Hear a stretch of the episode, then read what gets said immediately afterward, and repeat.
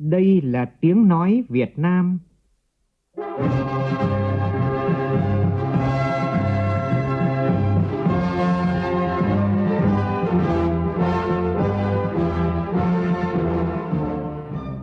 là tiếng nói Việt Nam, phát thanh từ Hà Nội, thủ đô nước Cộng hòa xã hội chủ nghĩa Việt Nam.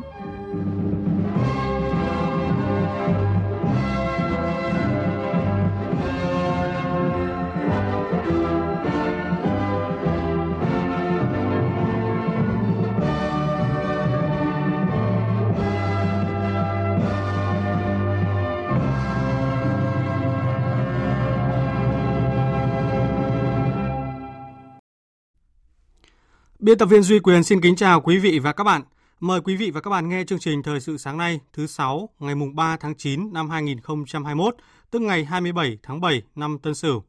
Chương trình có những nội dung chính sau đây.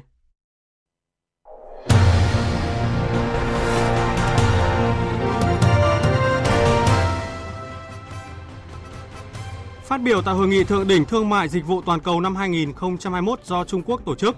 Thủ tướng Phạm Minh Chính khẳng định Việt Nam sẵn sàng cùng Trung Quốc và các nước thúc đẩy quan hệ thương mại nói chung, kinh tế số nói riêng.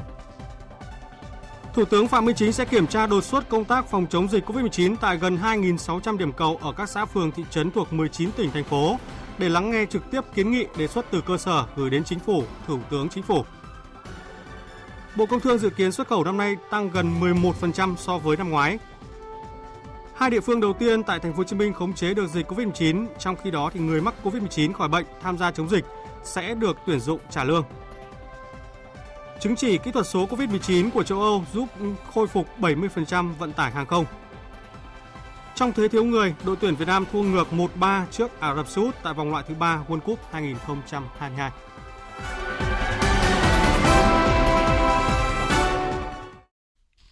Bây giờ là tin chi tiết. Thưa quý vị và các bạn, nhận lời mời của Tổng Bí thư Ban chấp hành Trung ương Đảng Cộng sản Trung Quốc, Chủ tịch nước Cộng hòa Nhân dân Trung Hoa Tập Cận Bình, tối qua Thủ tướng Chính phủ Phạm Minh Chính đã dự và có bài phát biểu quan trọng theo hình thức ghi hình tại Hội nghị Thượng đỉnh Thương mại Dịch vụ Toàn cầu năm 2021 do Bộ Thương mại Trung Quốc và chính quyền thành phố Bắc Kinh đồng tổ chức. Phản ánh của phóng viên Vũ Khuyên đánh giá cao việc lãnh đạo các nước tham dự hội nghị với chủ đề số hóa mở ra tương lai, dịch vụ thúc đẩy phát triển năm nay, Thủ tướng Phạm Minh Chính cho rằng trong bối cảnh các nước đang chịu tác động cộng hưởng của đại dịch COVID-19, biến đổi khí hậu và sự cạn kiệt tài nguyên, việc đẩy mạnh hợp tác quốc tế trong lĩnh vực công nghệ số sẽ là chìa khóa quan trọng hỗ trợ các nước trong chuyển đổi mô hình tăng trưởng, khai thác tốt hơn các nguồn lực, thúc đẩy lưu chuyển dòng vốn, hàng hóa và dịch vụ, tạo động lực mới cho tăng trưởng kinh tế, bảo đảm phát triển bền vững, bao trùm và toàn diện. Thủ tướng nhấn mạnh là nền kinh tế phát triển năng động trong ASEAN, có mạng lưới 17 hiệp định thương mại tự do với trên 60 đối tác, thị trường nội địa gần 100 triệu dân, trong đó dân số trẻ chiếm tỷ lệ cao, thích ứng nhanh với công nghệ số, tiềm năng phát triển kinh tế số của Việt Nam là hết sức to lớn. Việt Nam sẵn sàng cùng Trung Quốc và các nước thúc đẩy quan hệ thương mại dịch vụ nói chung và kinh tế số nói riêng, không ngừng phát triển theo hướng cởi mở, bao trùm, bền vững, tôn trọng, bình đẳng, nhân văn cùng có lợi. Đóng góp vào sự phát triển của mỗi nước và đem lại lợi ích thiết thực cho khu vực và toàn cầu. Trên tinh thần đó, Thủ tướng đã nêu các đề xuất cụ thể. Một là tận dụng cơ hội phòng chống dịch COVID-19 để chuyển đổi số với trọng tâm là công nghệ số, kinh tế số, đẩy nhanh hoàn thành mục tiêu phát triển bền vững 2030 của Liên Hợp Quốc. Việt Nam mong rằng cộng đồng quốc tế sẽ hợp tác tích cực, hiệu quả để chuyển đổi số thực sự trở thành một phương thức mới giúp thu hẹp không chỉ khoảng cách phát triển giữa các quốc gia mà còn hỗ trợ thu hẹp bất bình đẳng xã hội, giúp người dân ở các khu vực kém phát triển, vùng sâu, vùng xa, biên giới hải đảo tiếp cận bình đẳng với các dịch vụ được cung cấp trên nền tảng số hai là chú trọng vai trò của các thỏa thuận quốc tế trong hợp tác về công nghệ số và kinh tế số. Các thỏa thuận này bên cạnh việc thúc đẩy công nghệ số và kinh tế số phát triển cần quan tâm thỏa đáng tới nhu cầu chính đáng của các nước trong việc bảo đảm an toàn, an ninh mạng, bảo đảm quyền riêng tư cũng như chống độc quyền và xóa bỏ sự bất bình đẳng trong thực hiện các nghĩa vụ thuế. Với tinh thần này, Việt Nam đã tham gia xây dựng nhiều quy tắc mới về thương mại điện tử trong các hiệp định thương mại tự do mà gần đây nhất là hiệp định đối tác kinh tế toàn diện khu vực và hiệp định thương mại tự do ASEAN Trung Quốc. Chúng tôi đánh giá cao các ý tưởng và hiện thực hóa của Trung Quốc trong lĩnh vực này, sẵn sàng hợp tác với Trung Quốc cũng như các nước để xây dựng khung pháp lý phù hợp giúp cho kinh tế số phát triển lành mạnh, nhanh nhưng đúng hướng, sâu rộng, hiệu quả và hài hòa với lợi ích chung của toàn xã hội. Ba là đẩy mạnh hợp tác giáo dục, đào tạo nguồn nhân lực và tăng cường kết nối cộng đồng khoa học công nghệ giữa các quốc gia, khu vực để nâng cao trình độ và kỹ năng số cho doanh nghiệp và người dân,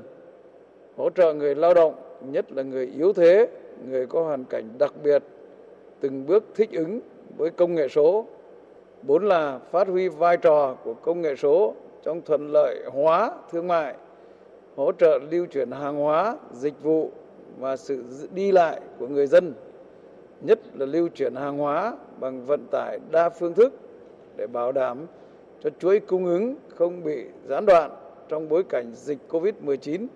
có thể còn kéo dài. Năm là cần có sự hợp tác để tăng cường thương mại điện tử qua biên giới trên cơ sở bình đẳng cùng có lợi, qua đó giúp thúc đẩy xuất khẩu,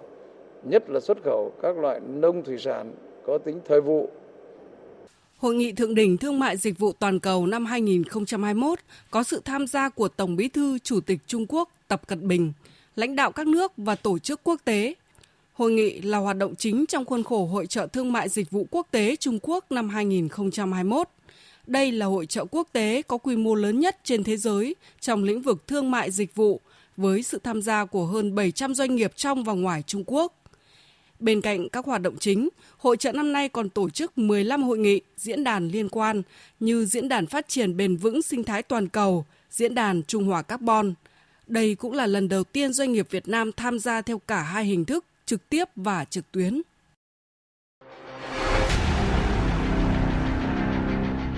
Đẩy lùi COVID-19, bảo vệ mình là bảo vệ cộng đồng.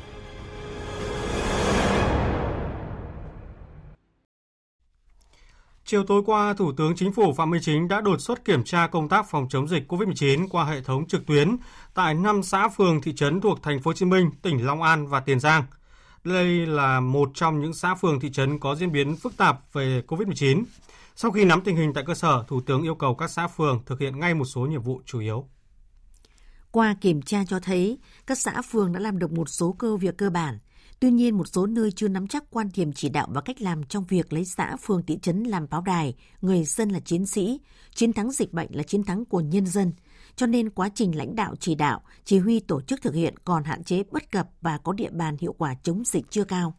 Có nơi chưa kiện toàn ban chỉ đạo, sở chỉ huy phòng chống dịch và chưa ban hành quy chế làm việc. Một số nơi không có người trực như phường 10 quận 4 thành phố Hồ Chí Minh không có người trực chỉ huy, thủ tướng gọi không được. Ngay lập tức, Thủ tướng chỉ đạo các xã phường thị trấn tiếp tục thực hiện tốt hơn nữa một số nhiệm vụ chủ yếu, thực hiện thật nghiêm các quy định giãn cách cách ly, ai ở đâu ở đó, đảm bảo an sinh xã hội, không để bất cứ người dân nào thiếu ăn thiếu mặc, đảm bảo người dân được tiếp cận các dịch vụ y tế từ sớm từ xa, từ cơ sở. Cụ thể là khi người dân có nhu cầu, người dân gọi thì phải đáp ứng ngay, tổ chức xét nghiệm thần tốc hiệu quả theo hướng dẫn của Bộ Y tế, tăng cường các trạm y tế lưu động để thu dung phân loại, chăm sóc điều trị F0 để phù hợp với hướng dẫn của Bộ Y tế ngay tại xã phường thị trấn. Tổ chức tiêm vaccine khoa học an toàn hiệu quả, đảm bảo phòng chống dịch theo hướng dẫn của Bộ Y tế. Đối với những nơi chưa kiện toàn, phải kiện toàn ngay Ban chỉ đạo Sở Chỉ huy phòng chống dịch, ban hành quy chế làm việc của Ban chỉ đạo và Sở Chỉ huy. Người đứng đầu cấp ủy chính quyền ở xã phường thị trấn chịu trách nhiệm về công tác và hiệu quả phòng chống dịch, thường xuyên báo cáo cấp có thẩm quyền về những vấn đề phát sinh để kịp thời tháo gỡ và thực hiện có hiệu quả các công điện của Thủ tướng Chính phủ và các hướng dẫn của Bộ Y tế. Trước đó, Thủ tướng Chính phủ Phạm Minh Chính, trưởng Ban chỉ đạo quốc gia phòng chống dịch COVID-19, chỉ đạo thiết lập trung tâm chỉ huy kiểm tra trực tuyến về công tác phòng chống dịch từ phòng làm việc của Thủ tướng để kết nối tới gần 2.600 điểm cầu tại các xã phường thị trấn thuộc 19 tỉnh thành phố đang thực hiện giãn cách, tăng cường giãn cách xã hội theo chỉ thị 16 của Thủ tướng Chính phủ. Theo Thủ tướng Phạm Minh Chính, trong thời gian tới, từ phòng làm việc, ông sẽ có kiểm tra đột xuất hay thường xuyên các xã phường thị trấn bất cứ lúc nào, đồng thời có điều kiện lắng nghe trực tiếp kiến nghị đề xuất từ cơ sở gửi đến chính phủ và Thủ tướng Chính phủ. Chiều qua, Phó Thủ tướng Vũ Đức Đam và tổ công tác đặc biệt của Chính phủ đã làm việc với Ban chỉ đạo phòng chống dịch COVID-19 của thành phố Hồ Chí Minh về những công việc cần tiếp tục triển khai trong thời gian tới. Tin của phóng viên Hà Khánh thường trú tại thành phố Hồ Chí Minh. Tại buổi họp, Chủ tịch Ủy ban nhân dân thành phố Hồ Chí Minh Phan Văn Mãi cho biết, dự kiến trong những ngày sắp tới sẽ tiếp tục tăng thêm đội ngũ shipper đảm nhận toàn bộ nhiệm vụ đi chợ hộ cho những hộ có điều kiện, còn lực lượng quân đội, công an đảm nhận giao túi an sinh, thực phẩm, rau xanh, chi trả hỗ trợ cho những hộ dân gặp khó khăn, cũng như thực hiện các nhiệm vụ chống dịch khác.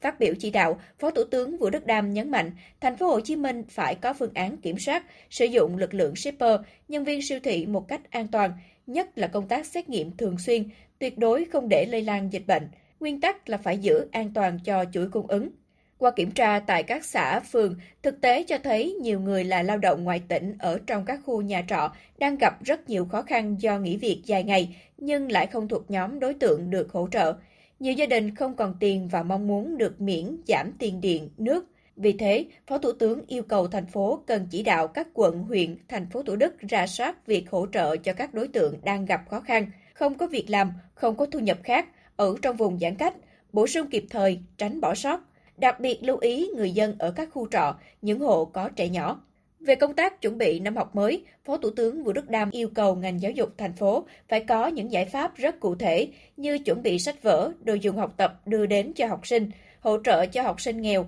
khả năng tiếp cận phương thức học trực tuyến của học sinh nhỏ tuổi, nhất là những học sinh nghèo chưa có thiết bị để học trực tuyến.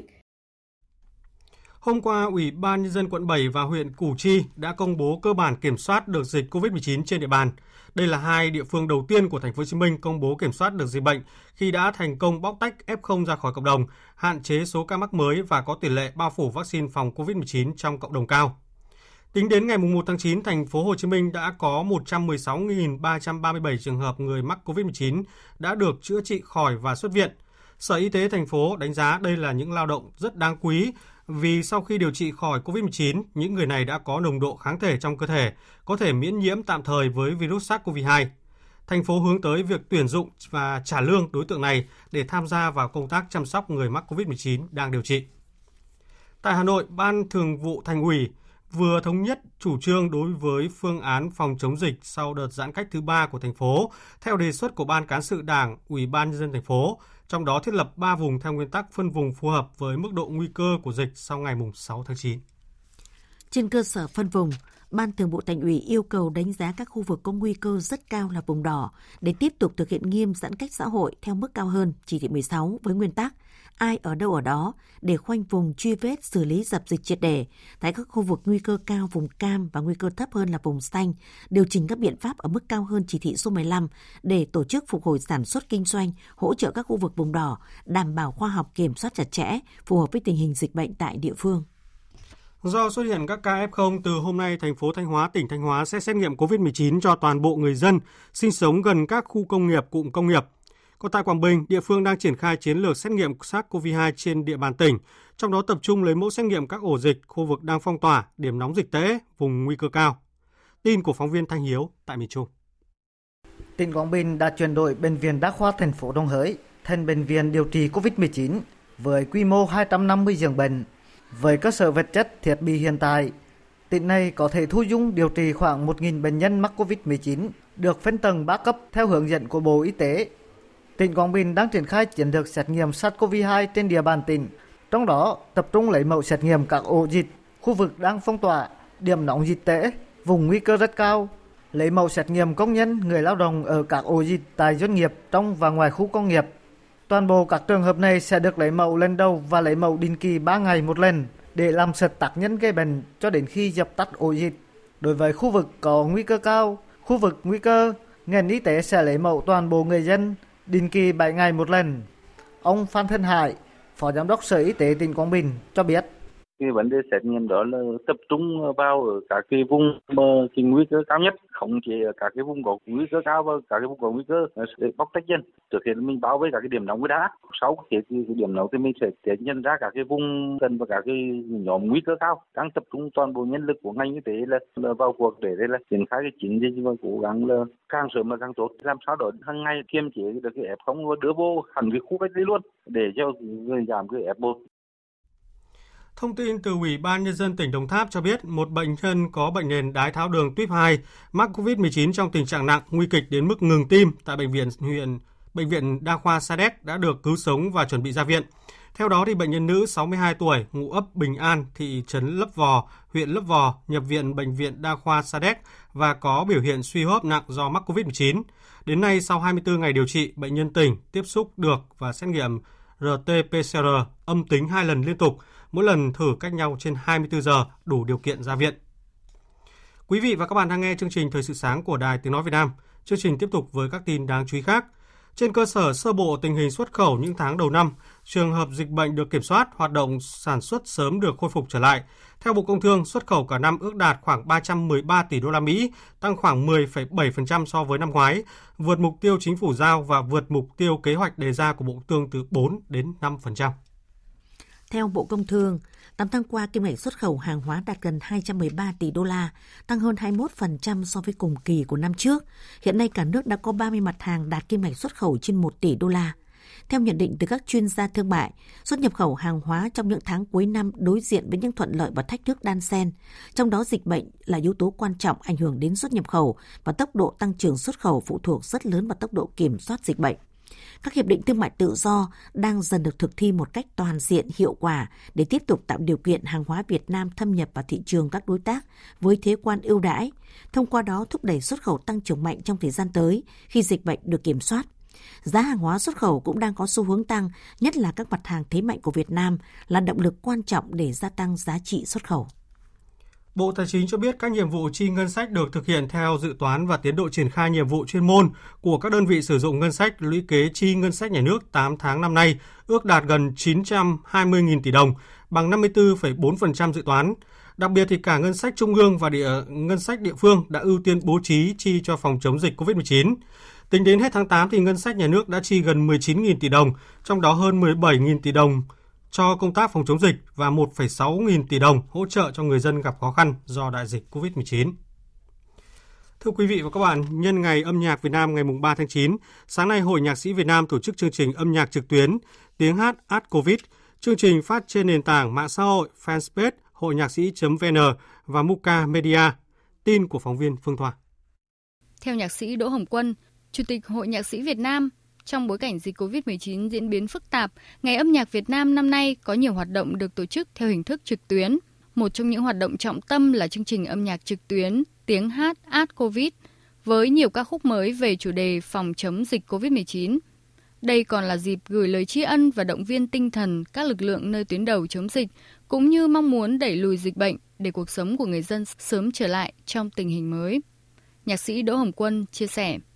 Và chương trình này thì có độ dài 90 phút. Tôi cho rằng việc mà làm hình thức trực tuyến là chuyển tới những cái đối tượng ở trên tuyến đầu chống dịch cũng như là đặc biệt là đối với nhân dân những người mà đang chịu đựng thời gian khó gian khổ và kể cả hy sinh nó ở trong vùng mà đang phong tỏa cách ly ấy, thì đây chính là cái món quà tinh thần của giới nhạc sĩ Việt Nam để gửi tới ờ, cộng đồng gửi tới đồng bào gửi tới những chiến sĩ trong những ngày âm nhạc Việt Nam này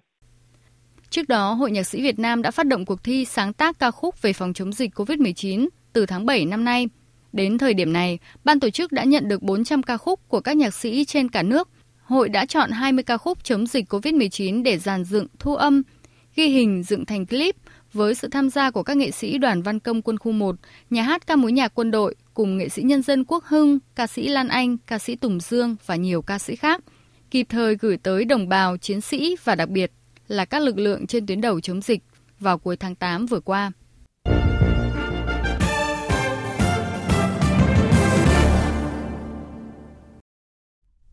Chương trình thời sự sáng nay tiếp tục với phần tin thế giới. Khoảng 20.000 người tị nạn Afghanistan đang được chính quyền Mỹ đưa vào các cơ sở quân sự ở 5 tiểu bang, trong khi 40.000 người khác vẫn ở các căn cứ ở nước ngoài để chờ xử lý các thủ tục tiếp theo. Theo hạ nghị sĩ Đảng Cộng hòa bang Wisconsin, Mike Gallagher cho đến nay thì vẫn chưa có người Afghanistan sơ tán nào có thị thực nhập cư đặc biệt, thị thực cho phép họ trở thành người thường trú tại Mỹ hoặc một số người tại cơ sở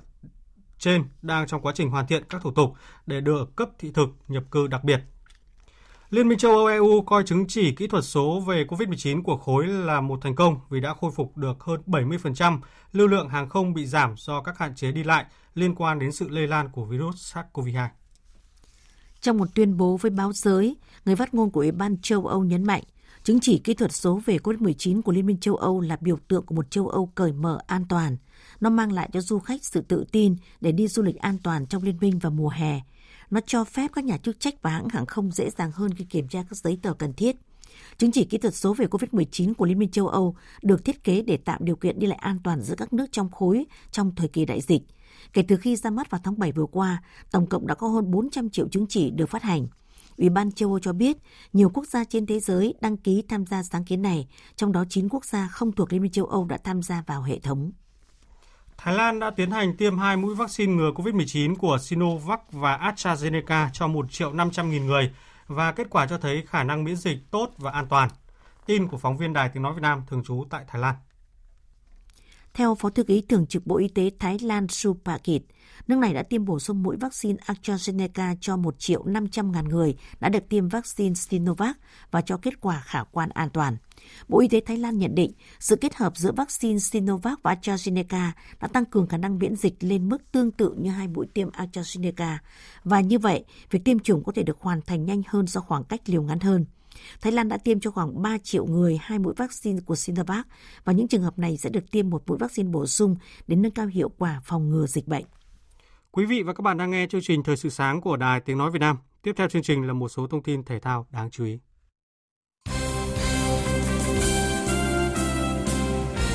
Thưa quý vị và các bạn, mở đầu bản tin thể thao là thông tin trận đấu đầu tiên của đội tuyển bóng đá Việt Nam gặp đội chủ nhà Ả Rập Xê Út tại bảng B vòng loại thứ 3 FIFA World Cup 2022 diễn ra vào dạng sáng nay. Ngay phút thứ ba của trận đấu, Quang Hải đã có bàn thắng mở tỷ số đẹp mắt cho đội tuyển Việt Nam. Tỷ số này giữ vững đến hết hiệp 1. Sang hiệp 2, ngay phút thứ 52, đội tuyển Việt Nam bị thổi phạt đền sau pha cản phá để bóng chạm tay của Duy Mạnh. Đội tuyển Việt Nam gặp khó khăn khi cầu thủ này nhận thẻ vàng thứ hai phải rời sân. Phút thứ 67 và 79, đội tuyển Việt Nam bị thủng lưới hai lần và chịu thất bại với tỷ số 3-1. Trong trận đấu cùng giờ, đội tuyển Australia thắng Trung Quốc với tỷ số 3-0. Cũng tại bảng B, trước đó thì Nhật Bản bất ngờ để thua 0-1 khi tiếp Oman trên sân nhà. Ở lượt trận tiếp theo vào ngày 7 tháng 9 tới đây, đội tuyển Việt Nam gặp Australia trên sân Mỹ Đình. Nhật Bản sẽ sang Doha, Qatar gặp đội tuyển Trung Quốc. Trong khi đó, Oman trở về sân nhà Muscat để tiếp Ả Rập Xê Út. Ở bảng A vòng loại World Cup 2022 khu vực châu Á, Hàn Quốc đã bị Iraq cầm hòa với tỷ số không đều. Trong khi đó, Iran có trận thắng đầu tiên với tỷ số 1-0 trước Syria. Trong trận đấu muộn, các tiểu vương quốc Ả Rập Thống Nhất cũng đã bị Liban cầm hòa với tỷ số 0-0. Tại khu vực châu Âu, trong các trận đấu đáng chú ý nhất diễn ra vào dạng sáng nay, Thụy Điển bất ngờ thắng Tây Ban Nha với tỷ số 2-1, trong khi Italia để Bulgaria cầm hòa với tỷ số 1-1. Thông tin chi tiết các trận đấu vòng loại FIFA World Cup 2022 chúng tôi sẽ cập nhật trong bản tin thể thao lúc 11 giờ hôm nay. Dự báo thời tiết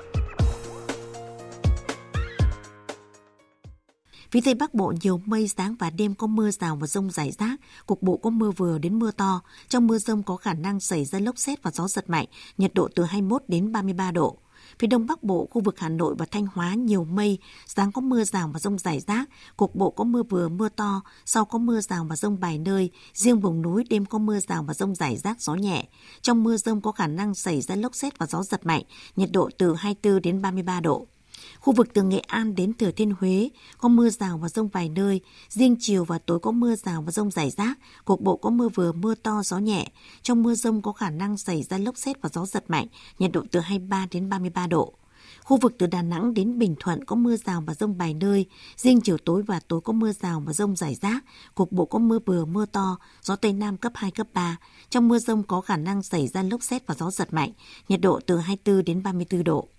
Tây Nguyên và Nam Bộ có mưa rào và rông vài nơi, riêng chiều và tối có mưa rào và rải rác có rông, cục bộ có mưa vừa đến mưa to, gió Tây Nam cấp 2, cấp 3. Trong mưa rông có khả năng xảy ra lốc xét, mưa đá và gió giật mạnh, nhiệt độ từ 20 đến 33 độ.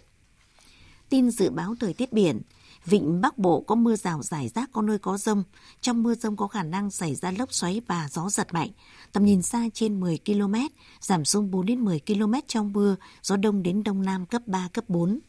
Nam Vịnh Bắc Bộ có mưa rào rải rác có nơi có rông. Trong mưa rông có khả năng xảy ra lốc xoáy và gió giật mạnh. Tầm nhìn xa trên 10 km, giảm xuống 4 đến 10 km trong mưa, gió nhẹ. Vùng biển từ Quảng Trị đến Quảng Ngãi, vùng biển từ Bình Định đến Ninh Thuận có mưa rào và rông rải rác. Trong mưa rông có khả năng xảy ra lốc xoáy và gió giật mạnh. Tầm nhìn xa trên 10 km, giảm xuống 4 đến 10 km trong mưa, gió Nam đến Tây Nam cấp 3, cấp 4 vùng biển từ Bình Thuận đến Cà Mau, vùng biển từ Cà Mau đến Kiên Giang, khu vực Nam Biển Đông, khu vực quần đảo Trường Sa thuộc tỉnh Khánh Hòa và Vịnh Thái Lan, có mưa rào và rông rải rác. Trong mưa rông có khả năng xảy ra lốc xoáy và gió giật mạnh. Tầm nhìn xa trên 10 km, giảm xuống 4 đến 10 km trong mưa, gió Tây Nam cấp 4, cấp 5 khu vực Bắc và giữa Biển Đông và khu vực quần đảo Hoàng Sa thuộc thành phố Đà Nẵng có mưa rào và rông rải rác. Trong mưa rông có khả năng xảy ra lốc xoáy và gió giật mạnh. Tầm nhìn xa trên 10 km, giảm xuống 4 đến 10 km trong mưa, gió Đông Nam đến Nam cấp 3, cấp 4. Trước khi kết thúc chương trình Thời sự sáng nay, chúng tôi xin tóm lược một số tin chính đã phát sóng trong chương trình. Phát biểu theo hình thức ghi hình tại Hội nghị Thượng đỉnh Thương mại Dịch vụ Toàn cầu năm 2021 do Trung Quốc tổ chức, Thủ tướng Phạm Minh Chính nêu 5 đề xuất quan trọng, trong đó có việc đề cao vai trò của công nghệ số trong thuận lợi hóa thương mại, đảm bảo chuỗi cung ứng không bị gián đoạn trong bối cảnh dịch bệnh COVID-19. Kiểm tra đột xuất công tác phòng chống dịch COVID-19 qua hệ thống trực tuyến tại 5 xã phường thị trấn thuộc thành phố Hồ Chí Minh, tỉnh Long An, Tiền Giang, Thủ tướng Phạm Minh Chính yêu cầu các xã phường thị trấn phải tiếp tục thực hiện tốt hơn nữa một số nhiệm vụ chủ yếu như thực hiện nghiêm các quy định giãn cách, cách ly, ai ở đâu thì ở đấy, bảo đảm an sinh xã hội không để bất cứ người dân nào thiếu ăn thiếu mặc, bảo đảm người dân được tiếp cận các dịch vụ y tế từ sớm, từ xa, từ cơ sở. Thời gian tới từ phòng làm việc, Thủ tướng sẽ kiểm tra đột xuất hoặc thường xuyên các xã phường thị trấn. Theo Bộ Công Thương, xuất khẩu cả năm ước đạt khoảng 313 tỷ đô la Mỹ, tăng khoảng 11% so với năm ngoái, vượt mục tiêu chính phủ giao và vượt mục tiêu kế hoạch đề ra của Bộ Công Thương từ 4 đến 5%. Tuy nhiên để đạt được mục tiêu này phụ thuộc rất lớn vào công tác kiểm soát dịch bệnh. Liên minh châu Âu EU coi chứng chỉ kỹ thuật số về COVID-19 của khối là thành công vì đã khôi phục hơn 70% lưu lượng hàng không bị giảm do các hạn chế đi lại liên quan đến sự lây lan của virus SARS-CoV-2. Đến đây chúng tôi xin kết thúc chương trình Thời sự sáng của Đài Tiếng Nói Việt Nam. Chương trình hôm nay do biên tập viên Duy Quyền biên soạn và thực hiện, cùng sự tham cùng sự tham gia của phát thanh viên Phượng Minh, kỹ thuật viên Uông Biên, chịu trách nhiệm nội dung Nguyễn Vũ Duy. Cảm ơn quý vị đã quan tâm lắng nghe. Kính chào và hẹn gặp lại.